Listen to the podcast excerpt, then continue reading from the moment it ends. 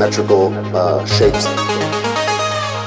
It's like if you ever looked at um, sound vibrations on sand. As you change the tonality of sound, the sand shifts shapes from the tonalities. Different tonalities create different symmetrical uh, shapes.